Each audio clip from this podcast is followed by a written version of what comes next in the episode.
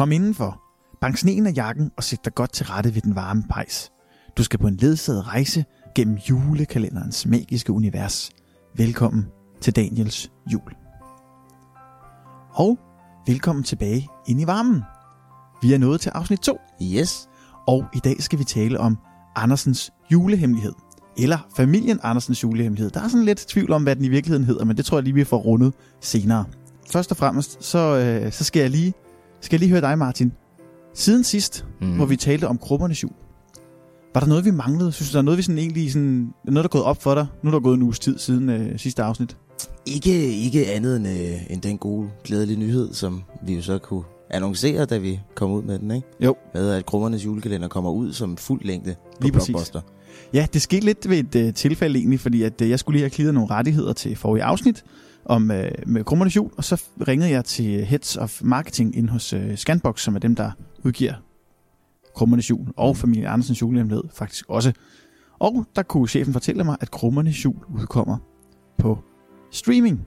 Øh, Blockbuster.dk udgiver Krummernes Jul i fuld længde, Mm. og det er jo fantastisk.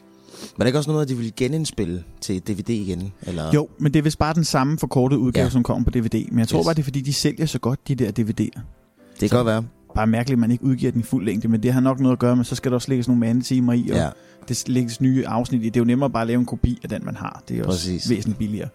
Og så kan jeg også tease om, at de arbejder på, altså inden hos Scanbox, der arbejder de på at sende Brødrene Mortensens jul ud i fuld længde. Uh, det bliver godt. Det gør det nemlig. Ja. Men det kan vi altid snakke om senere, fordi Ja. nu skal vi tale om familien Andersens julehemmelighed. Yes. Familien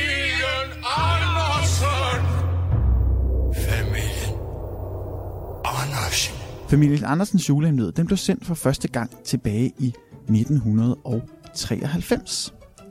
Den er instrueret af Claus Bue, og så er den produceret af Sten Hassager. Manuskriptet det er skrevet af Anne-Marie Olesen og Lars Meiring.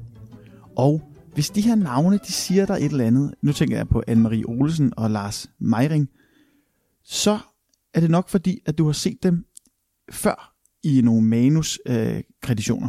Og det er blandt andet for Klassefesten. Lars Meiring, han har skrevet, eller været med til at skrive Klassefesten-filmene. Mm. Og så har øh, Anne-Marie Olesen været med til at skrive Brødrene Mortensens jul. Uh. I hvert fald enkelte afsnit. Og Lars Meiring, han har faktisk også været med til at skrive et par afsnit af Olsenbandens første kup. Ah, det er fantastisk. Ja, så der er faktisk allerede lidt julekalender øh, stemning over vores to manusforfattere. Jeg har så talt med Søren Hav Favsbøl, og han kunne fortælle mig, at skuespillerne, øh, som spillede de forskellige roller i familien Andersens julehemmelighed, de havde jo fået det her manus af Anne-Marie Olesen og Lars Meiring, men de ændrede en del på manuset. Søren Hav Favsbøl, du spillede jo Putte og en del andre roller i familien Andersens julehemmelighed. Men hvordan endte du egentlig op med det? Jamen, det, øh, det var jo fordi, vi lavede meget med, med en populær gruppe, der hed øh, først så Hatten Passer, og så blev der til Hatten Rundt, der i starten af 90'erne, slut 80'erne, som var en impro-gruppe med os fem, som er med i serien, øh, Søren Østergaard og Niels Olsen, Tom Seller og mig, og Lars Bue, som øh, også er instruktør på Familie Andersen. Mm. Og det blev virkelig populært, og altså, folk stod i kø for nede Østerbrogade, vi spillede på Park Café, og, og vi kom i tv og lavede tv-udsendelser, så var der, så ham, der havde lavet det i første omgang, så han passer, øh, der producerede den, han øh, synes, vi skulle lave en julekalender. Og det vi så. og det var virkelig sjovt. Og hvad husker du bedst fra, fra optagelserne og fra julekalenderen? Altså, øh, altså vi, vi, der var jo skrevet manuskript, men det lavede vi jo helt om. Øh, og fandt op, altså vi havde stadig ikke manuskript og sådan, og det var forfatterne Anne Olsen og Lars Meling, der havde skrevet det, øh, men øh, vi lavede det meget om, øh, og så havde vi bare et sjovt, men så husker jeg også, fordi jeg havde virkelig travlt på det tidspunkt. Jeg øh, øh, spillede øh, øh, revy. Det var sommer om sommer, vi lavede det. Sommerrevy i Aarhus om aftenen. Og så øh, tog jeg nattoget. Dengang havde man nattog. og så kahyt, ikke eller kahyt, eller i, øh, i sådan en sovevogn. Ja, øh, og tog øh, nattoget, og så øh, var jeg i København den halv syv om morgenen, tog direkte til studiet og filmede fra 7 morgen til cirka lidt i 12. Så kørte jeg til ABC-teateret på Frederiksberg og prøvede fra 12 til 16 på en musical der. Og så tog jeg videre til Aarhus øh, for at spille revy om aftenen. Og det gjorde jeg sådan en periode på en 2-3 uger. Og, altså, jeg var helt, for, jamen, det var, jeg var helt rundt på gulvet, men det var hårdt. Der var også, der var, jeg kan huske, du fortalte mig engang, at, der, at øh, der, du under en, en, en indspilning af Puttes sang også næsten brød lidt sammen. Jamen, det var fordi, jeg var så træt. Altså, jeg, var, jeg kunne slet ikke... Altså, så skulle jeg synge puttesang, og jeg kunne intet huske, og vi skulle lave det om og om og om. Og så, øh, jeg, var, jeg, var, jeg, jeg gik helt i sort hele tiden. Altså, min hjerne gik i sort. Så var det vel rart at have nogen... Så jeg kunne intet huske sangen eller teksten. Eller, ja, Hvad for ja. en karakter kunne du bedst lide? Altså, jeg må indrømme, jeg må måske være mest stolt af julemand 1, fordi man faktisk næsten ikke kan se det i mig. Ja, Jeg var spillet den ældste af alle julemændene. det var sådan overhovedet næsten i julemandshovedet. Ja, overhovedet, ja. Ja. ja. ja og, øh, den, jeg synes selv, at jeg, at den var jeg faktisk på måde mest stolt af. Det andet var jo ikke så... Øh, det var mere lige til højre benet på en måde, kan man sige. Jeg spillede putter og, og så den hollandske øh, postbud. Ja, ja det lå der vel lige for, når du øh, stammer Ja, fra ja, Bornholm. det var, ja, ja, ja, ja, bon, bon, ja, postbuddet lå selvfølgelig lige til Ja. ja. benet også, kan man sige. Ja, så måske er jeg faktisk, faktisk mest stolt af julemanden. Hvis du skal øh, sige sådan en all-time favorit julekalender. Åh, oh, det er så svært. Der er jo selvfølgelig Altså- to gode. Øh, Anders, øh, Anders der er julemad to og Bamses julerejse. Ja, det synes jeg er jo rigtig gode. Og jeg synes, de holder begge to. Det gør det, har været, det var fantastisk at være med i dem begge to. Øh, og Bamses julerejse var jo ikke Bamse, hvor jeg var drillenisse og gjorde rigtig mange børn bange. Det er så ked af. Det, det, ja, det, ja, undskylder jeg meget for. Men jeg synes, at en, hvor de spillede virkelig godt, altså den, det, den der Absalons hemmelighed, synes jeg faktisk var virkelig god. Fra 2006. Den, ja, den, den øh, tænker jeg faktisk tit på, og så den igen for nogle år siden. Og ja, den, den kunne jeg virkelig godt lide. Jamen, den har også en rigtig sød fortælling. Ja, det har den, og de spillede virkelig godt børnene. Og... Det var egentlig alt for den her gang. Øh, Ja, okay. Jeg vil sige tusind tak, fordi du havde lyst til at medvirke i Ja, dette interview. det var til så lidt. Så vil jeg bare ønske jer alle en god jul. Jeg vil også synes, der er en rigtig god jul, Søren. Ja, tak skal du have. Tak for snakken. I lige måde, tak. Hej. Hej, hej. Og det her skuespillerensemble, det bestod jo af Claus Bue, Søren Har Fagsbøl, Torben Seller, Nils Olsen og Søren Østergaard. Ja. Og de var jo for alvor kendt øh, for det her improvisationsteater, Hatten Rundt. Har du nogensinde set det, Martin? Ja, det har jeg, øh, men mest i forhold til, de, de lavede på et tidspunkt også en, øh, ikke en julekalender, men sådan en kalender, som handlede om et fængsel. Ja. Øh, Hatten i skyggen. ja, lige præcis. Og øh, den har jeg set så mange gange. Jeg synes Ja. simpelthen, det er fantastisk at se, hvordan de her fem skuespillere bare kan få... Altså, øh, de, de har selvfølgelig et manus at gå ud fra, men, Ja. men i bund og grund, så meget af det, de siger og finder på, det jo noget, der lige pludselig bare bliver improviseret, ikke? Ja, ja, altså Hatten i skyggen, det var en den sidste. Jeg tror, der var fire forskellige runder af det her Ja. med Hatten impro- improvisationsteater. Det første, det hed Hatten Rundt. Mm. Så var det på med hatten. Så var det hatten på arbejde, og så var det hatten i skyggen. Og så lavede de også, de lavede et show for ikke så mange år siden, Ja. som, hvor de lavede en lille reunion, hvor de Ja. samledes igen og tog rundt. Jeg var faktisk inde og se det inde i oh. Åh. glassalen inde i Tivoli. Var det fedt? Det var så sjovt. Og det var præcis det samme, som det var i gamle dage. Der var en hat, der gik rundt, så kunne man smide sædler i, og så ja. Lavede de egentlig bare teater over det. Jeg husker Ej, det en fantastisk. scene, med, hvor de gjorde grin med Peter Belli. Den var fantastisk. Og det er jo ligesom det, der var specielt ved de tre første sæsoner især. Det var jo, at det var publikum, der smed sædler i hatten, og så skulle de så læse op. Så stod der for eksempel en tur ned ad mindernes blå korridor på sådan en seddel her, og så skulle de så improvisere sig igennem sådan en seddel. Og øh, så sad der jo så publikummer på, og det var live det hele, så det var øh, meget underholdende at sidde og se på. Ja. Og Hatten i skyggen, du nævner, der var en historie, Det var der. og så øh, fortalte sådan, instruktøren, øh, hvad var det han hed? Gunnar Frøberg hed han. Det er rigtigt. Han fortalte ligesom, hvad der skulle ske i scenen, altså hvem der var med, og hvad det handlede om, men replikker var der ikke nogen af, så det Nej. skulle de selv finde på. Og det, de fandt også på mange af de her replikker under øh, familien Andersens julehemmelighed, men lad os også vende tilbage til det. Fordi først og fremmest så skal vi tale lidt om, hvad familien Andersens julehemmelighed handler om. Mm. Og den handler jo om den savnomspundne familien Andersen, som hader jul. Dage, du lovede at sige til posten, at vi ikke vil have den slags græseri inden for dørene. Eller der er i hvert fald nogen i familien, der hader jul. Og øh, julemand 39, som er spiller af Claus Bue, han får jo til opgave, at han skal ligesom få familien Andersen til at fejre jul inden den 24. Og grunden til, at han får den opgave, det er jo, fordi han skal op til reeksamen. Mm. Han har jo forsømt sine pligter som julemand. Han er blandt andet kommet for sent et par gange, og han har også øh, brugt lidt tid på nogle ting, han ikke skulle bruge tid på. Så nu skal han så bevise, at han stadig er værdig til at være julemand, ellers så er der en anden, der kan overtage. Og gennem hele den julekalender, så følger vi så familien Andersen og julemand 39 og hans hjælper Fritz, som ligesom skal forsøge at få familien Andersen tilbage på juleholdet, kan man vel kalde det. Den opgave ikke for svær. Det er jo den værst tænkelige familie. Familien Andersen har ikke holdt jul i 20 år. Og hvad husker du allerbedst fra familien Andersens julehemmelighed? Altså, jeg husker den her lidt forvirring mellem, hvem er egentlig skurken, hvis, hvis, hvis man kan kalde den det, Ja. ja. i løbet af hele julekalenderen. Fordi måden det hele er sat op på, det er, øh, pilen peger på en eller anden, som skulle have gjort et eller andet. Ikke? Mm-hmm. Og det sidder man som, som ser og tænker, nå ja, det giver da egentlig meget god mening, at den her person er det her, og sådan nogle ting. For så til næsten allersidst i nogle af de sidste afsnit finde ud af, nej, det er faktisk fuldstændig vendt rundt i pludselig. Ikke? Ja. Øhm, men jeg husker, jeg husker ret godt det her med, at skuespillet mellem de her forskellige skuespillere, altså er helt fantastisk. Ja. Deres samspil, man, man kan så mærke, at de har det godt sammen, og at de, de nyder hinandens selskab, og de, de, de lytter til hinanden, Ja. hvilket er en af de største, største redskaber, når man spiller improteater og sådan noget. Altså det der med at lytte til hinanden. Ja. For hvis, hvis du lige pludselig ændrer karakter, eller ændrer navn, eller sådan noget, så er du nødt til at spille med på det, for ellers så, ja, så sætter man jo foden i jorden og siger nej, og det må man ikke. Man skal altid gå med videre, ikke? Det lyder som om, du har prøvet den her sport, kan man vel godt kalde det, Ja, det, det har jeg. Det, det, det er en super fed sport egentlig. Ja. Altså fordi så man kan, lidt ligesom at de så får en eller anden øh, overskrift eller et eller andet, så får man en eller anden scenarie. Ja. Eller så skal man selv finde på den, og så finde på en karakter. Og så er det ellers bare at køre på. Øh, man, man må ikke tænke, det skal bare komme ud af, altså det, det skal ligesom når vi sidder og snakker lige nu, så skal det bare komme sådan der. Ja. Ikke? Altså, vi har jo heller ikke noget manus, men vi Nej. har jo altså, vi har jo en plan. Vi ved jo godt, hvad vi skal gennemgå i den her juleklæder. Ja. Ja, det lyder sjovt. Jeg, jeg har ikke rigtig givet mig så meget i kast med teater. Jeg beskæftiger mig mere med sådan at se juleklæder og sådan gå op i, hvad der egentlig er foregået før og efter. Ja. Men det øh, vender vi også tilbage til. Fordi at øh, familien Andersens julehemmelighed, den blev sendt første gang i 93, det har jeg sagt. Og den blev mm. sendt på TV2. Den er blevet genudsendt i 1998. Ja. Og så blev den genudsendt igen i øh, 2016.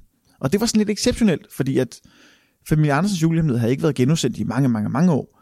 Og det havde den ikke, fordi at øh, rygterne fortæller, at Sten Hasser, som var producent dengang, han var ikke så interesseret i at genudsende den her julekalender. Han syntes egentlig, at der var gået lidt for meget mode i bare at, at genudsende julekalender igen og igen.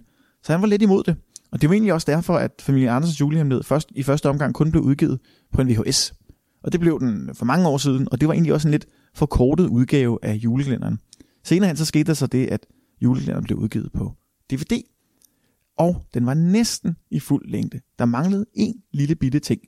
Og den lille bitte ting, det er en sang i afsnit 10. Det er Tage, som synger en lille sang til onkel Claus, som er kommet hjem fra Australien. Ja.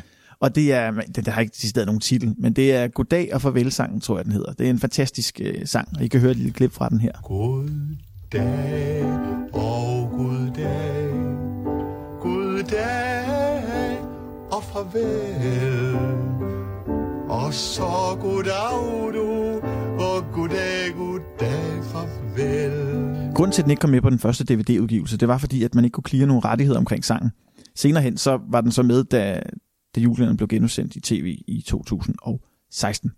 Men lad os prøve at tale lidt mere om selve kalenderen, og måske skulle vi prøve at gennemgå kalenderen ud fra vores berettermodel, vores Ja. helt klassiske måde at gennemgå julekalenderens handling, om man vil. Ej, hvor er du altså god til at tolke bøger. Først og fremmest, så har vi jo anslaget. Altså det er jo her, hvor vi ligesom sætter historien i gang. Mm. Der bliver slået et eller andet an. Min vurdering er, at det er... Oh, det er svært, ikke? Fordi der er lidt to. Jo, Altså der er det første anslag, hvor vi ligesom følger julemand 39, der skal op til julemandsrådet, fordi han skal til reeksamen. ja. Så er vi ligesom slået i gang. Okay, der er et eller andet her, der ikke er, som det skal være. Og så vil jeg sige, det næste anslag, det er jo så ligesom her, hvor det her magasin, det dumper ind af postkassen, mm. hvor der står jul på. Og så ja. Ser man, at Åse Andersen, hun øh, flipper helt ud. Ja, hun får et øh, flip. Og allerede der, så tænker man, hvad, hvad, hvad søren er der galt her? Og jeg kan huske, da jeg så den første gang i 1993, der var jeg ikke så gammel. Jeg var, hvad jeg været, 8? Nej, 7 år har jeg været. Og der, der var jeg sgu lidt bange for hende her, Åse Andersen, og hele det her scenarie. Men, øh, men hvornår så du den første gang, Martin? Jamen, jeg så den første gang i 2016. Okay. Egentlig, faktisk. Fordi i, i 96, der var jeg et år gammel, og der så jeg ikke sådan en rigtig voksen julekalender. Nej. Øhm, og så, så jeg genindset, altså genset den flere gange efterfølgende, fordi jeg fandt ud af, at det var faktisk en rigtig, rigtig god julekalender. Ja. Øh, det var meget spændende, og det var meget, hvad hedder det, det var sjov på sådan en lidt mystisk måde, ikke? Jo.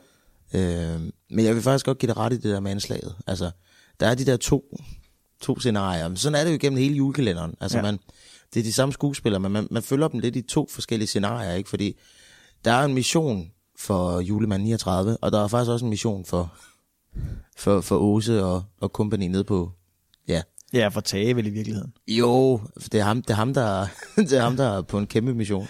ja, Han må er nødt til, nødt til at gemme alle de her julekalender og Ja. ja. alt det, der kommer. Ikke? Lige præcis, ja. Ja. Han har jo en affaldsskagt, men det, Det det vender vi tilbage til. Ja. For det er jo faktisk anslaget. Så har vi slået historien an. Altså, Yes. der er en julemand, der skal til reeksamen, og så er der en familie, hvis øh, mor hader jul. Og så er det vel også vigtigt at fortælle, at øh, han så også får en lille hjælper, Fritz. Det gør han. Øh, som, som sådan set... Øh, han skal til, hvad, hvad kan man kalde det, noget praktik? Halløj, Ja, han er øh, julemands aspirant. Ja. Øh, og det, det, det er jo så der, hvor vi bevæger os videre til selve præsentationen, mm-hmm. som er næste punkt i, øh, i berettermodellen, hvor vi får præsenteret alle de her karakterer. Ja. Og der får vi hurtigt præsenteret julemandsrådet, Ja. som er de tre øh, gamle nisser, som ligesom styrer alle julemændene. Så er der julemand 39, Det er jo nok det mest oplagte. Men vi ved det jo ikke endnu. så er der Fritz, som er spillet af Søren Østergaard med sådan nogle fantastisk store fortænder. Ja. Han øh, bliver præsenteret som øh, julemand 39's hjælper, og han skulle være lynende intelligent. Han skulle simpelthen være en af de skarpeste julemandsaspiranter, der, der er til stede i, i det øjeblik. Så kunne jeg jo tage ned som gas- og vandmester og sådan spørge ham lidt ud. Og så bevæger vi os videre ned til familien Andersen, Mm. som jo består af Åse Andersen, Tage Andersen og deres datter Putte. Andersen. Ja. Yep. Hvad er det, der hænger og dingler? Ikke noget, Putte. Og så er der et par sidekarakterer, som vi har præsenteret løbende. Allerede i første afsnit, vi får ham ikke præsenteret, men altså, vi, vi ser jo, at der er en post. Det finder vi i hvert fald ud af også løbende historien. Han er i hvert fald meget... Han, han er sjov, han er rød post, men det er også ham, der er den røde tråd igennem hele julekalenderen egentlig. Ja, han kommer og går lidt sådan ja. Fra dag til dag. Og det er også, man følger også ligesom, han prøver jo også ligesom at påtvinge den her, jule, eller den her familie lidt julestemning. Han tænker altid, selvom nu det, nu er det 19 eller 20 år siden, familien Andersen holdt jul, og han prøver sådan år efter år ligesom at sige, "Jamen, ej, i år der er I den, må jeg prøve noget af det, vi andre går og hygger os med. Ej, det er næsten trist, var sådan helt uden. Jeg mener sådan nogle små, søde, uskyldige. Få det væk! Jamen, det er da en helt naturlig ting. Få det så væk! Kan vi så få det væk? Og Men det, det, det- det er de ikke helt enige Nej, det er de ikke. Og så får vi også mødt, øh, mødt øh, Moster, Moster Karen, det er så ikke i det første afsnit, Nej. men hun er også en karakter, der er med i julekalenderen. og så er der naboen. Og ja, den sexede nabo, Ja. Som jeg spillede virkelig fantastisk af Nils Olsen. Jamen, det er fantastisk. Og det er altid Niels Olsen, der skal møde Niels Olsen. Altså, Ja. det der, det, det er fantastisk. Og så er der en lille bitte bikarakter i en, uh, i en natlæge og uh, en gas- og vandmester, som begge to er spillet af Claus Bue, som mm. kommer i ganske, ganske kort øjeblik. Altså det, det er sekunder, der er sig om. Og så er vi egentlig rundt om hele galleriet af personer, vel næsten. Ja, altså så er der jo gas- og vandmesteren, som jo så Det er rigtigt, ja. Fritz. Og så er der... øh, Hvad Natlægen. Han, øh, ja, natlægen. Og der er også... Ja, hvad har han også? Han har også onkel Claus, Det er rigtigt, som han ja. også spiller på et tidspunkt. Så, så man kan sige, Fritz, han, for at han kan komme ned og mænge sig med de her mennesker, så er han nødt til at komme ned som nogle karakterer. Og de første karakterer, han kommer ned som, det er gas- og, vas- øh, gas- og vandmesteren, som Ja. Putte bliver forelsket i. Og Ja, han og bliver den også forelsket. rundt, ja. Jamen, det er fantastisk. Ja, og det er jo så også, det får vi så også at vide i den her præsentation, at julemanden kan kun besøge julefamilien, eller familien den 24. december. Ja. Derfor har han brug for en aspirant, som ligesom kan rejse ned til familien, og ligesom udspionere dem lidt der, hvor de bor. Finde ud af, hvad der sker øh, nede i kælderen, og finde ud af, hvad der sker inde på soveværelset mm. hos Butte og sådan noget. Fordi julemanden har godt nok en skærm, hvor han kan se ned hos familien, men han kan altså kun se ind i stuen. Han Ja. kan ikke se de andre rum. Nej. Det er jo sådan lidt spændende. Det er derfor, ligesom Fritz bliver sendt derned øh, som forskellige personer, for ligesom at finde ud af, hvad foregår der egentlig under dynen, kan man i virkeligheden sige, og så har vi ikke engang sagt for meget. Nej.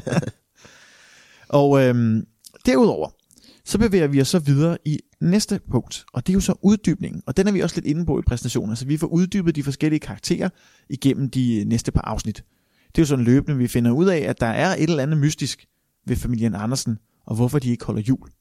Og der er også noget med en kælder, hvor Tage Andersen han bliver ved med at trække ned, og Åse jo gang på gang siger, En mand og hans kælder. og så får vi så også videre uddybet, at der mangler nogle sider i familien Andersens juleanaler, hvor vi ligesom kan læse om, hvad der er sket øh, de forskellige jule, som familien Andersen har holdt. Hvem var julemand, og mm. hvem var med som gæster og sådan noget. Og der mangler nogle sider.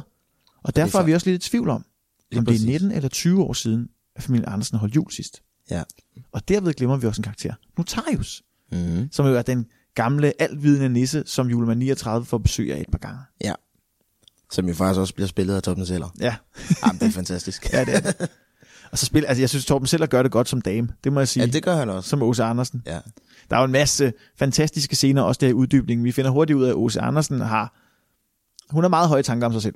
Hun har jo både været model, det viser sig så, at det er et strikkeblad, der hedder Burda. Ja. Hun har også været opdaget af en talentspejder, hvor Tage sig inde på, at det måske bare var en almindelig spejder. Og så, sur. og så siger Åse også, hvorfor alverden skulle han så have stoppet mig? Ja. Og det er jo så også det, hvor, hun, hvor altså der er sådan helt sådan lidt erotiske undertoner, hvor Åse også fortæller sådan noget med, at, øh, at øh, talentspejderen siger til hende, at øh, ein Nacht in Hotel und du bist Model. Ja. altså en nat på hotellet, og så er du model. Øh, og der kan man jo godt tænke, jamen, hvad, hvad har de så lavet? øh, og hvad er der foregået, og hvad er det for nogle billeder?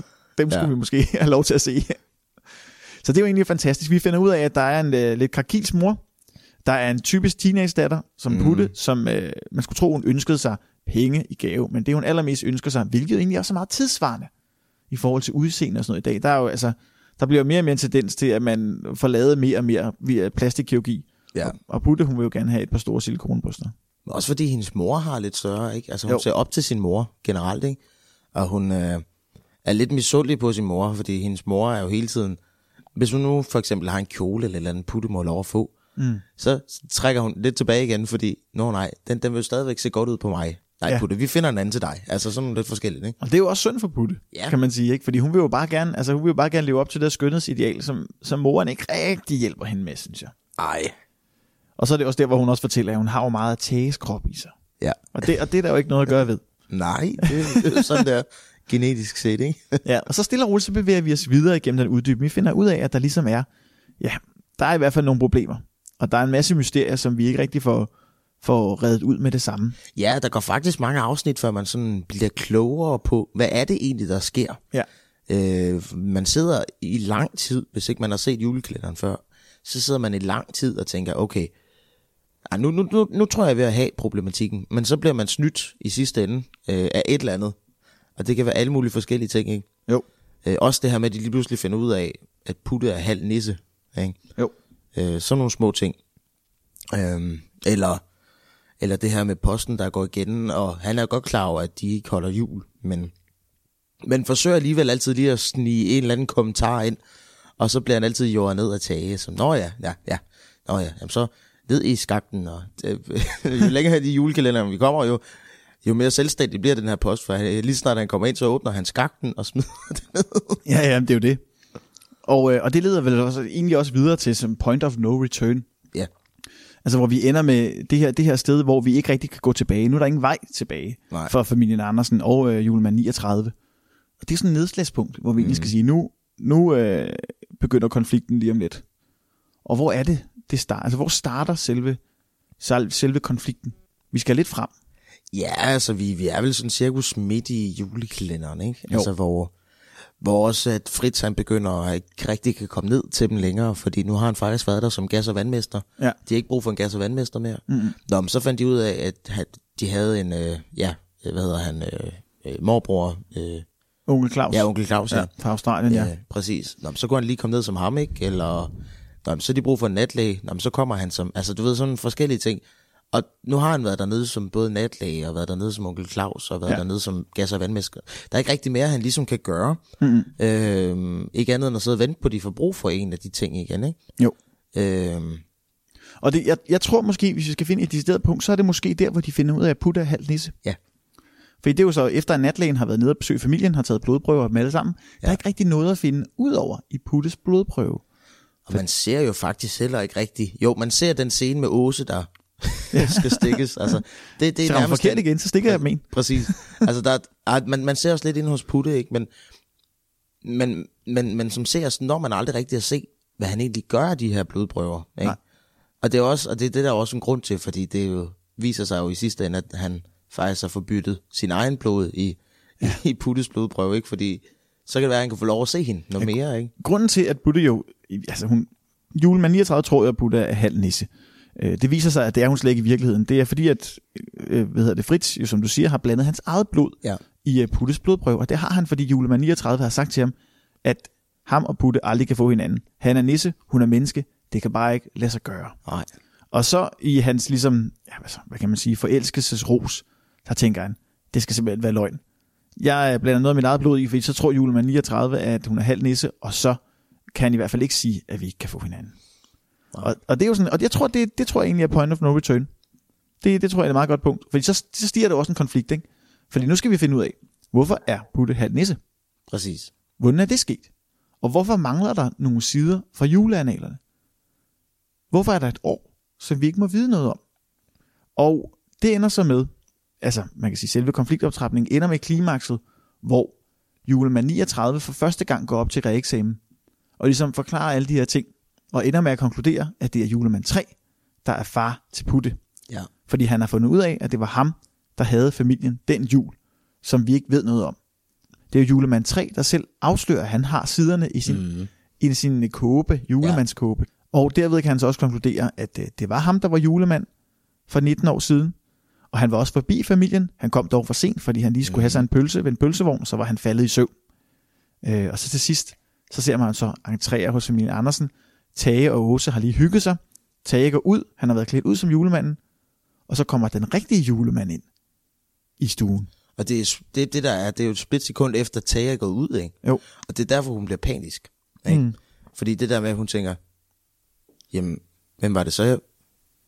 Men hvordan? Og, Lige præcis. altså, det, det er sådan en fantastisk problematik. Ja, ikke? og hun rykker ham i skægget, og Ja, så og finder det hun ud af, at det, au, det sidder fast, siger han Ja. så, og så finder, han ud af, at det, finder hun ud af, at det er den rigtige julemand. Og så Ja. tror hun så, at det er, hun har været sammen med julemanden, Ja. og julemanden jo så er far til Putte. Ja. Og for det år fornægter hun alt, hvad der har med jul at gøre.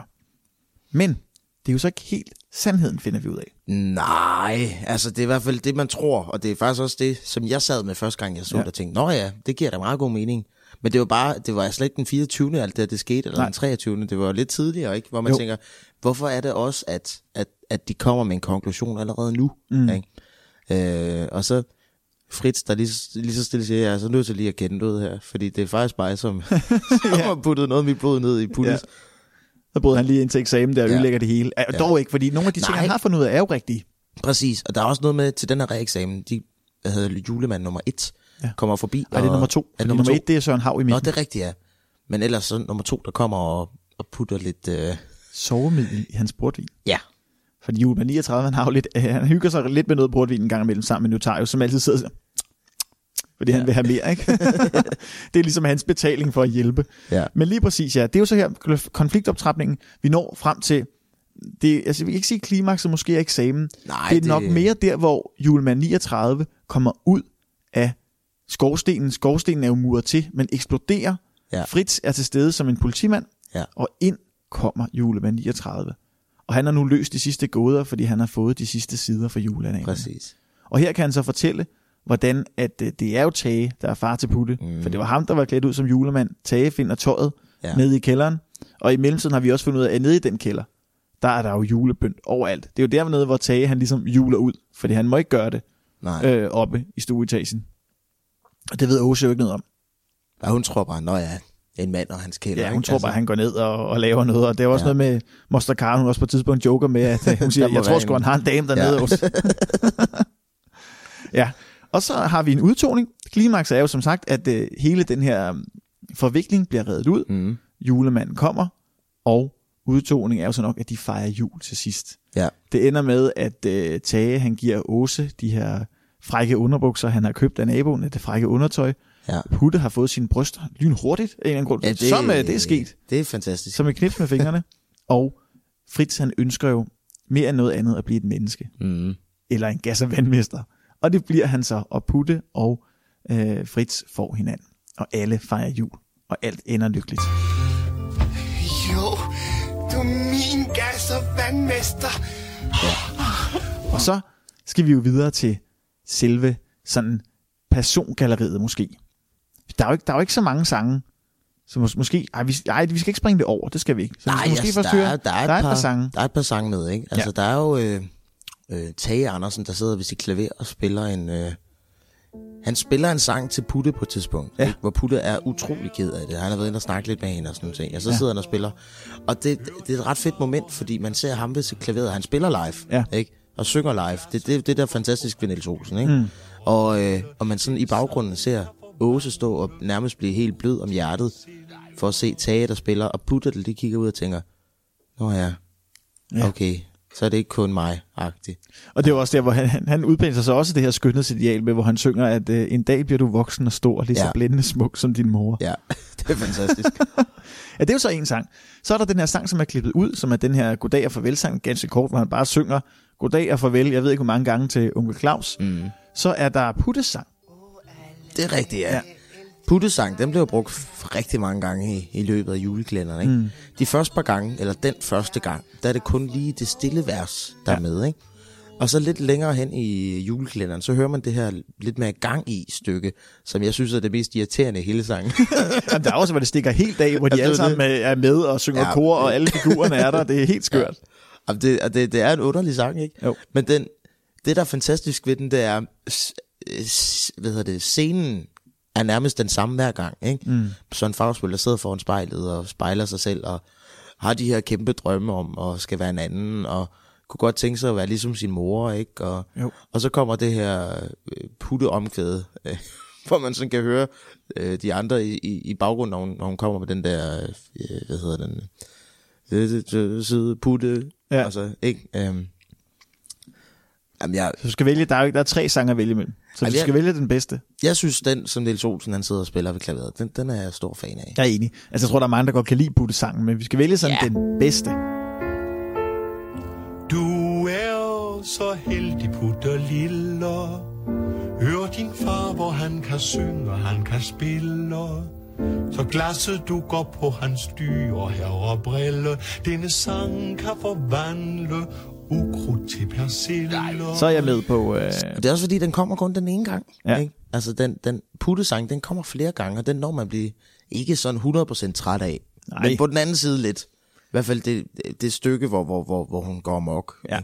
Det er klassiske juleklænder floskel, det her med. Ja. at de samme sange optræder igen og igen. Heldigvis er det ikke så gralt i, i Andersens julehemmelighed, vil jeg sige. Nej, nej, nej det, og det, man kan sige, der kunne have været utrolig mange sange. Ja. Ikke? Og det er der ikke. Nej. Der er tre sange. Ja, ja, lige netop. Plus det her, øh, de har, de her, den her lille gruppe her, har, har også altid lige det der agtigt. Og det har de alt det, de laver, ikke? Altså også øh, Hatten i skyggen, de lavede. Det var lidt den samme tema, mm. de havde, ikke? Og sådan nogle ting. Jeg, jeg synes, det er fedt, at de sådan bare kører med den samme. Ja. Det, det er sådan deres ideal, ikke? Jeg kunne godt have brugt en toer til familie Andersens jule. Det kunne været fedt. Ja. Det kunne Søren Hav, jeg, jeg havde engang som gæst i min egen juleklænder, jeg lavede en juleklænder om øl, Ja. øh, før natholdet gjorde, men det er en anden histori- historie. øh, og øh, der, der fortalte han, at der var faktisk tanker om at lave en familie Andersen på camping, altså en film, Åh, oh, det kunne været sjovt. hvor, hvor det ligesom var, at man, man besøgte øh, familien på campingtur. Ja. Og så snakkede de også om, øh, da vi interviewede ham sidst, at øh, da de mødtes 25 år efter, det var 25 år siden, den første gang blev sendt i mm. 2016, tror jeg. Ja. ja. Og øh, der snakkede de om, at det kunne være sjovt at lave en øh, julekalender, der hed familien Andersen, sådan 25 år efter, hvor Putte og, og Fritz kom besøg, på besøg, og de havde fået nogle børn, som lignede dem utrolig meget. og, altså, det vil jeg virkelig gerne se, det vil jeg altså gerne. Ja, det ville jeg også gerne. Men det er aldrig blevet til noget, og det gør det nok heller ikke. I hvert fald ikke ifølge holdet bag kalenderen. På en måde var det måske også lidt synd. Altså, ja. man kan sige, det, det er mange år siden, den er lavet, ikke? Jo. Hvis det er 25 år siden, det er 16. Ja. De er så lige blevet 25 år ældre, ikke? Mm. Altså, man kan sige, der er ikke så mange af dem mere, som sådan bliver ved med at gå i det. Jo, Søren Havsbøl, øh, Fagsbøl, han, han, han er stadigvæk skuespiller på stor plan, ikke? Jo. Niels Olsen er det samme. Toppen Seller er sådan set også. Ja. Men jeg synes ikke rigtigt, man ser så meget til Claus Bue mere.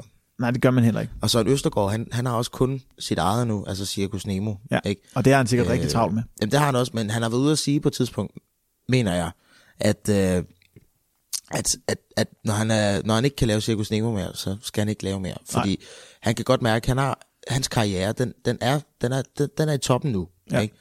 Og, og lige så snart folk ikke synes, Circus Nemo er sjovt længere, jamen, så stopper han. Ja. Ikke? Og det kan jeg godt forstå. Altså, mm. han har godt nok været med i rigtig mange ting. Ikke? Altså, han, helt, helt tilbage til dengang, hvor Finder Jakob også var stor, ikke? Altså, hvor han var med i, i de der Ja, hvor han, ham, der, det, ham der, der råber hele Ja, tiden ude på ja, ja. autoplads. Han er mekaniker af en eller anden art, ikke? Han er, Jo. han er ikke øh, Jacob øh, Havgårds bror? Jo. Det tror jeg. Jo. Fingrene væk! Og så er det... jamen det jeg, jeg, jeg, jeg har altid godt kunne lide Søren, Søren Østergaard ja. som skuespiller. Altså, uanset... Han har, han har det med at lave nogle meget provokerende karakterer, ikke også? Øh, som smadremanden og alt det der, som han har med i sit show. Men jeg kan rigtig godt lide ham i den her julekalender, for han er sådan... Han er sådan en, som man, man, man holder af, ikke? Ja. Altså den her Fritz, som, som ikke Han er kan... lidt den der klodshands type. Jamen, præcis, uden at være det for meget. Ja. Ikke? Fordi det kan godt være, at han bliver annonceret til, at han er klog og øh, sådan nogle ting. Og det er han også. Ikke? Han er bare ikke lige så klog som de andre. Ikke? Nej, det Men han han har... også, der er blevet snydt lidt med papirerne jo. Fordi ja. Julemand 2 har jo med vilje ikke valgt den rigtige, fordi Præcis. Han håber jo lidt på, at julemand 39 fejler, fordi han har jo en, øh, en nevø, ja. Ja. nok, som øh, godt kunne tænke sig at blive julemand, og meget snart. Ja. Men sådan går det ikke. Nej, det gør det ikke. Og jeg vil faktisk, jeg vil faktisk sige, at da jeg altså, så de første afsnit igen, så, kunne, så sad jeg jo godt klar over, hvem, hvem det var, der var julemand og sådan noget, og hvem, hvem der havde været julemand det år. Men på den anden side, så sad jeg lidt og blev medtaget af det, og troede faktisk, det var julemand 2, der altså, havde været julemand det år og sådan mm. nogle ting. For han, måden, som, som de havde lavet scenerne på, op til hvor man ligesom troede, nu kommer klimakset, så var det altid ham, der var imod. Det var altid ham, der ville. Det var altid ham, der, det var ham, der ville have 39 ud af vagten. Altså, du ved, alle de der ting, Ja. ikke? hvor det så viser sig at være julemand 3. altså, Ja, og det er jo... og det kom fuldstændig bag på folk, ikke? Altså, man tænker, "N- nå, det var Jeg tror ikke, der var nogen, der kunne regne det ud. Og man, altså, man kan også se det på seertallene, dengang det blev sendt første gang i, i 1993. Og det skal jo så siges, nu er jeg ikke matematiklærer. Øh, Det er 25 år siden i år, at det blev sendt for tv første gang. Det er ikke Ja. i 2016. Nej, det var ikke sejt. Nej. Og øh, jeg kan se herinde på øh, Bries Blogorama, som jo er en øh, blog, vi bruger lidt til lidt fact-check en gang imellem. Øh, man kan finde den på brianiskov.blogspot.com. Der kan jeg se, at julekalenderen, da den var på sit højeste, havde 1.874.000 seere. Og det vil sige, at det faktisk er den mest sete julekalender nogensinde. Altså hvis man, det er det højeste seertal på en julekalender nogensinde. Ja, det er så fantastisk. Det har også noget at gøre med, tror jeg, at julekalenderen blev sendt kl. 8, øh, voksenjulekalenderen, i 1993. Mm. Øh, så, så der var nok, det var lidt en bedre timeslot. Og så var det jo også før streamingdagene og DVD-dagene, så man kunne egentlig, man havde ikke set noget lignende før. Nej, og det er jo også det. Altså, det, det var skørt og gakket og fantastisk og, og vildt. Og det var, det, det, var, der var mange følelser med i den her julekalender, ikke? Ja. Og man, man sad tilbage og kunne, kunne spejle sig selv, måske i nogle af karaktererne, ikke? Altså, selvfølgelig ikke så overspillet, som, som nogle af karaktererne jo blev og sådan noget. Og det synes jeg er super fedt, ikke? Jo. Det viser jo bare, at der ikke bliver puttet med det, sjovt nok. Apropos karakterer, ja. Ja. så skal vi jo så snakke lidt om julekalenderens bedste Ja. karakter. Her tænker vi ikke på skuespilleren bag, Nej, men, men karakteren. ja, den bedste ja. Ja. figur i julekalenderen. Og hvis du skal nominere en, Jeg er stor fan af Åse Andersen. ja, Altså, det er jeg virkelig. Og hvis, hvis, altså, det, det, det er den karakter, jeg synes er sjovest. Tage, den skal i kælderen. Ja, selvfølgelig, Åsby. I kælderen, Tage. ja, Og mest fantastiske karakter i hele, hele julekalenderen. så tror jeg, jeg tager Tage. Ikke når han synger den slags putte.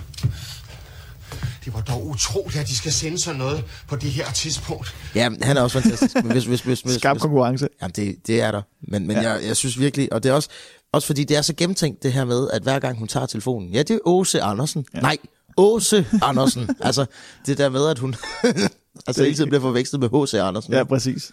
Altså, det, det er fantastisk. Og så hendes søster, der bare er så meget... De, de ligner jo hinanden sjovt nok, ikke? Ja. Ja. Og det er jo også fedt, at, man, at det er Torben Seller, der skal spille søster. Jamen, jeg, jeg synes... Og det er jo også...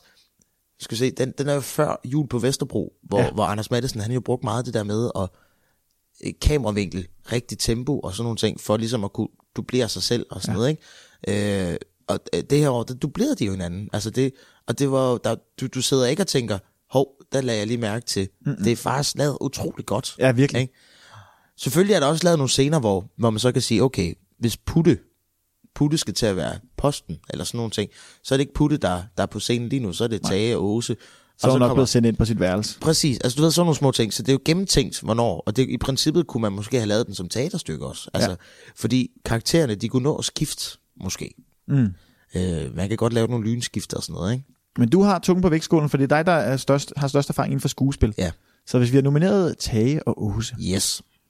så skal du så vælge, hvem du synes, der er den bedste. Jamen, jeg synes Åse er den ja. bedste. Åse er Åse Andersen er familien Andersens, familien Andersens julehemmeligheds bedste karakter. Ja.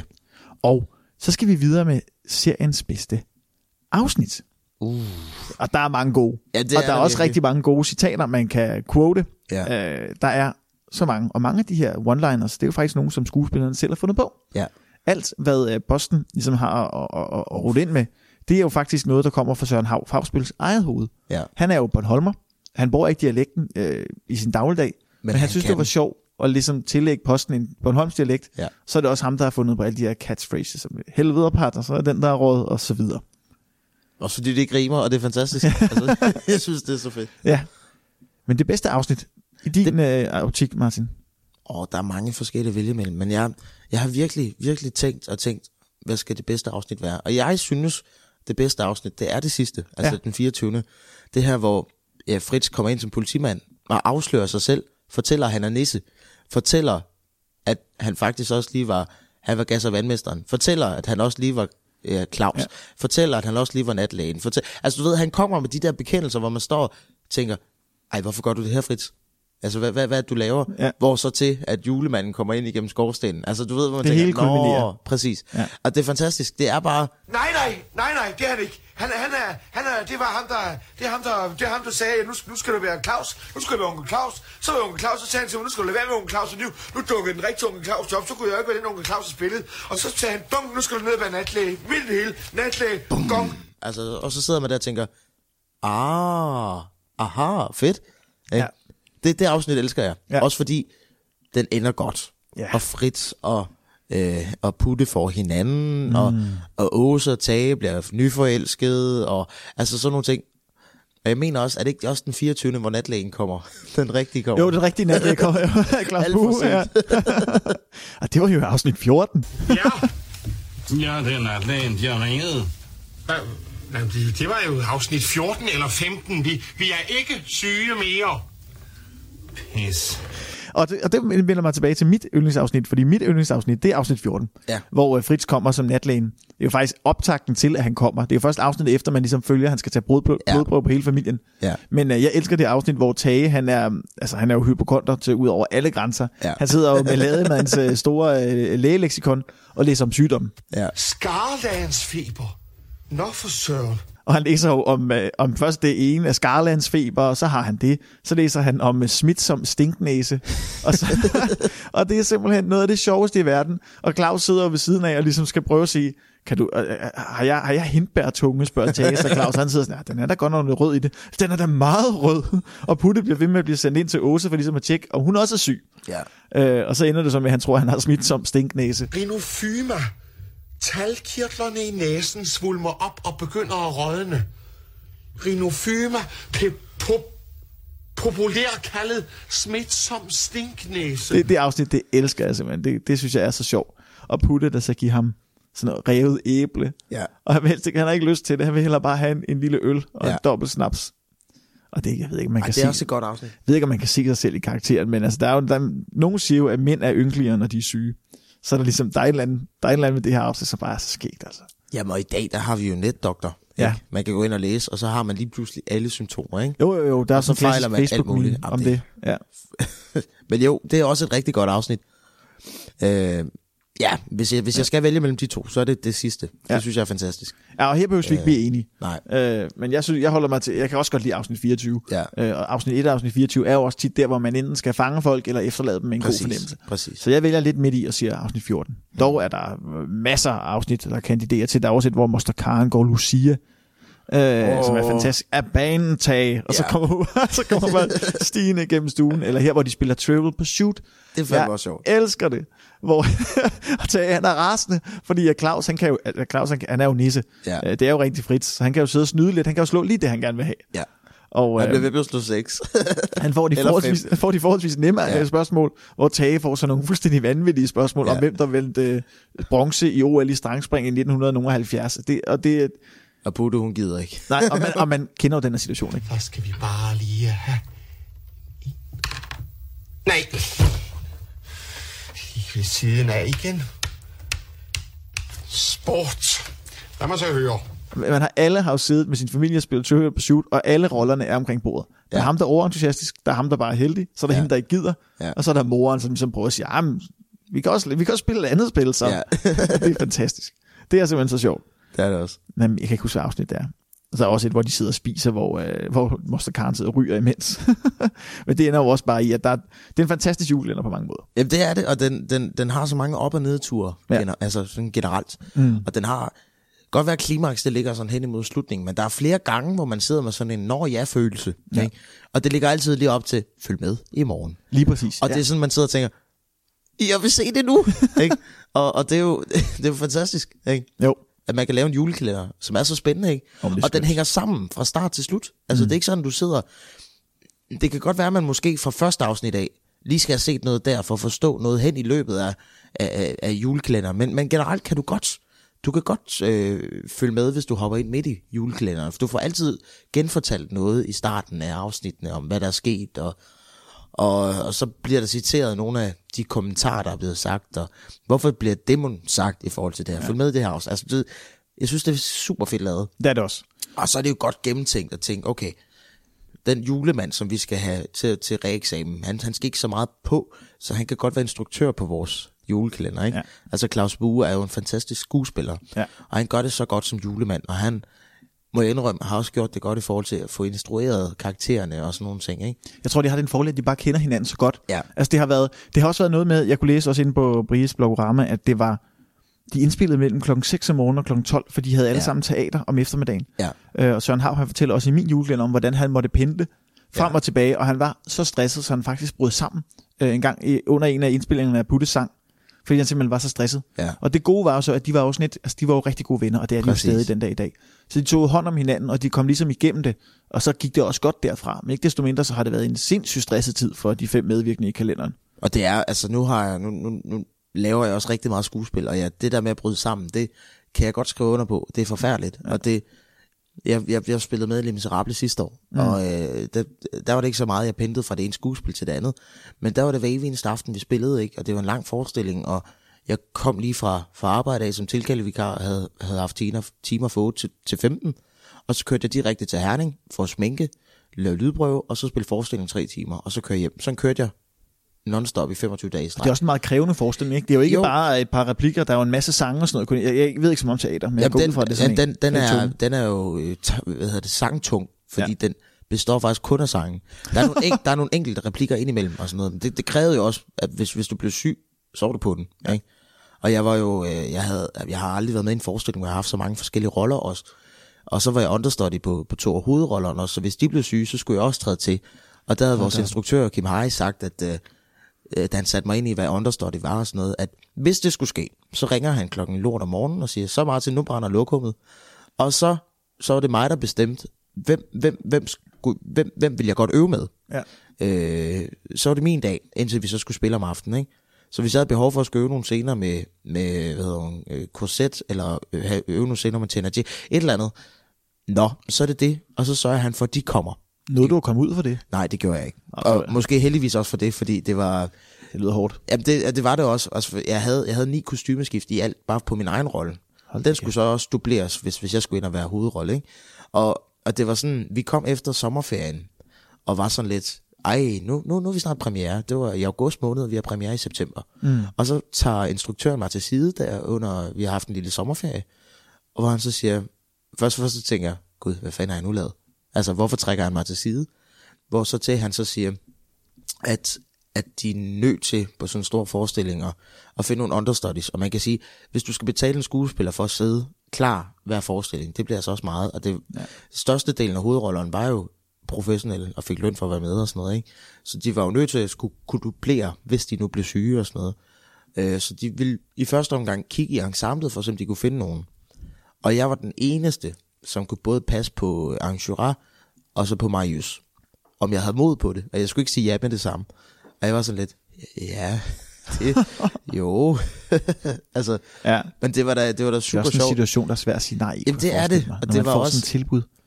Præcis, og det var også mere det der med at skulle, jeg skulle til at lære, altså Marius havde utrolig meget, og Angura havde rigtig meget. Man kan sige, Angura, den, den havde jeg lidt nemmere scenisk at gå til, fordi de fleste gange, han var på scenen, der var jeg selv på scenen, og jeg havde mulighed for i min egen rolle at kunne se, hvad han lavede og sådan nogle ting. Men Marius, det var lidt mere noget andet, fordi når han var på scenen tit, så var jeg ude og klæde om. altså, du Det er ved. vildt nok. Men, men det var fantastisk. Ja. Øhm, Men det, og, det, og, det, og det er sådan, det har været. Altså, Ja. de, de, har, de har simpelthen pendlet frem og tilbage. Men om ikke andet, så har det jo affødt den her fantastiske julekalender. Og den har været udgivet to gange. Den har været udgivet på VHS, som jeg snakkede om tidligere, så har den været udgivet på DVD. Ja. Og øh, som i forhold til, som sagt, den, den, den rigtige sending i tv, så er DVD'en stort set en til en. Der mangler en lille bitte sang på 10 sekunder, og den har jeg faktisk også fået lov til at lægge ud, så den ligger Nå, også inde på min blog, hvis det er. Det er jo en ganske kort, kort sang, og det er egentlig ikke, altså, hvis du ikke ved, den er der, så bemærker du ikke, at man klipper der. Nej. Øh, Jeg vidste, den var der, så jeg, da jeg sad og så DVD'en, dengang den kom ud, så var jeg sådan lidt forundret. Og apropos den her DVD-udgivelse, så var jeg jo faktisk en af dem, der var med til at få den her DVD ud. Spændende. I sin tid, der øh, sad jeg til en forelæsning øh, på mit øh, universitet. Jeg kedede mig, så oprettede jeg en fangruppe for familien Andersens julehemmelighed. Ja. Der affødte så en eller anden form for underskriftindsamling på ligesom at få familien Andersens julehemmelighed ud på DVD. Jeg kontaktede Sten Hassager, som er producent. Han øh, ville ikke have noget med det at gøre. Så kontaktede jeg en journalist på BT, som ligesom prøvede at arbejde videre med det. Men lige pludselig så frøs det hele til is. Og det viste sig, at Sten Hassager var blevet meget syg. Nå, Og øh, så skete der så det forfærdelige, han gik hen og, og, og døde. Ja. Og så var der jo lige pludselig ikke nogen med sådan de deciderede rettigheder. De skulle Nej. Så gå i arv. Så fik jeg en mail en dag fra en datter, hvor der stod, vi er arvinger efter min far, og øh, derfor har vi privatskifte. Og det betyder, at alt, der tilhører boet, altså for eksempel rettigheden til alle juleklæderne, bliver suverænt administreret af bostyren, som er sådan og sådan. Og han bestemmer også, om de skal ud på DVD. Og jeg fik så nummeret til ham, og ringede til ham med det samme. Snakkede med ham, havde lidt konference frem og tilbage, øh, fik sat ham i kontakt med Scanbox, fik ligesom sat det her, hele den her mølle i gang. Mm. Og så skete der så hverken værre eller bedre det, end at året efter, der udkom familien Andersens julehemmelighed på DVD. Og hvor meget jeg så har haft med det at gøre, det er jo sådan at stå hen i det uvisse, men jeg har i hvert fald været med til at påvirke de forskellige i retning af en udgivelse, som så endte med at komme. Og det, det, det er jeg meget stolt af på en eller anden måde. Ja, det kan jeg godt forstå. Og det, altså, det er jo fantastisk. Også fordi det er den fulde længde, den er ikke klippet til. Nej, Det er så mange af de der andre julekalendere, som bliver udgivet på DVD og bliver. Ikke? præcis. Blandt andet Krummernes Jul, som vi talte Som om sidst. Præcis. Det der er fordelen med, med jule, voksenjulekalender, det er jo, at de ofte ikke er mere end 10-15 minutter per afsnit. Ja. Så de kan godt klemmes ned i fire timer øh, ja. på en VHS, som det jo var, det de blev udgivet på i starten. Og nu er det jo DVD'er i dag, så kan man jo bare udgive 3-4 DVD'er i en case, så er man ligesom ud over det problem. Ja. Men hvis vi ligesom skal runde det hele af, så skal vi jo ligesom sætte facit under familien Andersen. Og vi skal give familien Andersen nogle julestjerner. Og første gang, der gav vi kun julestjerner for den samlede bedømmelse. Jeg tænkte over, at vi skulle give julestjerner for julestemning, Mm-hmm. og så for handlingen i kalenderen, sådan så vi Ja. giver den hvor meget vi giver den point for hvor mange øh, hvor meget julestjerne øh, hvor meget julestemning den sætter os i, Mm-hmm. og så giver vi også point for selv selve handlingen, altså hvor god en historie julekalenderen er. Okay. Så det er to separate, og så giver vi så et samlet øh, samlet antal julestjerner, som er gennemsnittet vi finder af de to Ja, antal okay. julestjerner. Så vi skal starte med at give den stjerner for julestemning. Hvor meget julestemning kommer man i, når man ser Andersens julehemmelighed? Jamen det, der er så fantastisk ved den her julekalender, det er, at det kan godt være, at man afskyer julen. Det er i hvert fald den følelse, de forsøger at komme ind med. Så er der bare generelt rigtig meget julestemning alligevel. Mm. Ikke? Altså man er godt klar over, at der er et eller andet omkring hemmelighed og, og, og, og det her med Tages kælder og alt det her. Altså, og den ene gang, hvor man så også bliver præsenteret for alt det her, altså hvor Fritz endelig kommer ned og ser, hvor meget jul der er. Julestemning, synes jeg, der er sådan under huden, så er der rigtig meget af det. Der er også en julemand. Præcis. Der er julemandsråd, der er Ja. nisser. Præcis. Altså, der, der er alt det, man sådan karakteriserer ved sådan en god gammeldags julekalender. Ja. Så jeg tror også, altså, der kan godt være mere. Ja, det, det synes jeg Og også. det kan der næsten altid. Så Ja. måske fem, fem julestjerner. Er det ja, bare fire? fire, fire, fire måske. Fire. jeg. Lad os Ja. sige fire julestjerner yes. for julestemning. Og derudover så kender vi jo nok også alle sammen det her med, at der er jo nok alle, vi har nok alle en i vores familie, som, eller i vores omgangskreds, som ikke kan lide jul.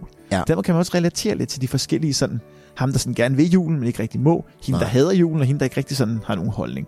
Så det er jo også sådan meget sjovt at kunne sætte sig ind i det. Mm. Og så selve historien. Altså handlingen i Andersens julehemmelighed. Hvis man piller julen ud, men selve den her forvekslingshistorie øh, og det her klassiske ja. mysterie, who done it-agtigt. Altså, jeg er, er så stor fan af den her historie, af den ja. måde, som man har øh, dobblet op på mange ting, og, og, og så sidder man med et facit, tror man, og så finder man ud af, at det er ikke facit alligevel, og sådan nogle ting. Jeg synes, det er så godt skruet sammen, og så godt gennemtænkt, at øh, jeg ligger altså op i den høje ende i forhold til julehandling, eller i hvert fald øh, handling på historien. Jeg er tæt på seks, måske fem, fem, fem seks stykker. Jamen altså, og det, jeg tror også, jeg vil sige 6, og det vil ja. Ja. jeg, fordi jeg kan huske, jeg så den som meget ung. Der var Ja. jeg meget skræmt af den, men alligevel fanget af den sådan. Jeg kan huske, jeg var sådan lidt bange og fik lidt mareridt og sådan noget. Senere, som jeg så blev ældre, så var jeg meget fascineret af den her fortælling, fordi jeg ja. Kunne ikke huske, hvad der i virkeligheden skete. Nej, Og det er det, en julekalender skal kunne. Når det er 24 afsnit, så skal den bare kunne fortælle en eller anden historie, som bare bliver medredet, som jeg må se det næste afsnit, jeg må se, hvad der sker i morgen. Præcis. Og det formåede familien Andersens julehemmelighed på alle måder at gøre. Jamen, det er også det, altså, da, da vi snakker om, at vi skulle ligesom lave podcasten omkring julet øh, Andersens jul her, øh, og jeg fik lov at se den igen. Altså, øh, tiden fløj afsted, ja. Fordi jeg blev ved med at tænke, nej, jeg skal også, fordi det, høj, nøj, var det spændende, og man tænker, okay, og så sprutter man lidt væk fra alt det der handling i starten og sådan noget, fordi så man gerne ind til. Ja. til handlingen, ikke også? Øh, Og det er også det, der er en god historie, der er Ja. humor, der er drama, der er fede karakterer. mm. Lad os sige seks. Jamen, jeg synes også seks. Seks julestjerner Ja. for handlingen, og så ender vi på et snit af samlet set fem, Fem. Ja, julestjerner. Og det er det samme som krummernes jul, Præcis. det synes jeg egentlig er meget passende. det synes jeg også. Og så er det jo sådan lidt, lidt et andet parameter, fordi det var en voksen julekalender, men ikke desto mindre en fantastisk en af slags. Ja, tak. Og det er vel i virkeligheden også øh, det for den her gang. Ja. Hvis du vil læse mere om podcasten eller historien bag, så kan du gå ind på juleekspert.dk. Der kan du læse meget mere om, øh, om podcasten og hvad der skal ske i de næste afsnit. Men derudover så har vi også startet en lille crowdfunding. Ja. Ja, så hvis du har lyst til, at der skal laves flere afsnit, vi laver selvfølgelig de her fem øh, for den her julesæson, hvis der skal laves flere efter jul, og vi som skal gennemgå alle de her juleklænder, Ja. jamen, så vil vi gerne have lidt hjælp. Ja, det vil vi. Og selvfølgelig, det er hyggeligt at sidde og se juleklænder, men det er altså også tidskrævende, når man skal ligesom... Vi bruger tid på ligesom at undersøge baggrunden bag juleklænderne. Vi, vi sidder og ser den, vi forbereder os, vi indspiller, vi klipper, vi producerer, vi udgiver. Ligesom os, der sidder med hands on på det hele. Mm. Og det kunne være fint, hvis der var hvis der er nogen, der synes, det er godt, det vi laver. Jamen altså, så vil vi gerne have lidt støtte. Ja. En lille julegave. En lille bitte en. Og der kan man så også finde links inde på juleekspert.dk til vores lille crowdfunding, eller man kan øh, smutte ind forbi facebook.com juleekspert eller instagram.com juleekspert, Mhm. mm-hmm. og der kan man så læse meget mere om, hvordan man kan støtte os, hvis man Ja. har lyst til det. Yes. Og lyttere, nu er vi blevet trætte, og I får ej mere. Indtil næste gang kan I tegne et græntræ. I kan også klippe et hjerte eller klæde pænt på. Der er ikke længe til.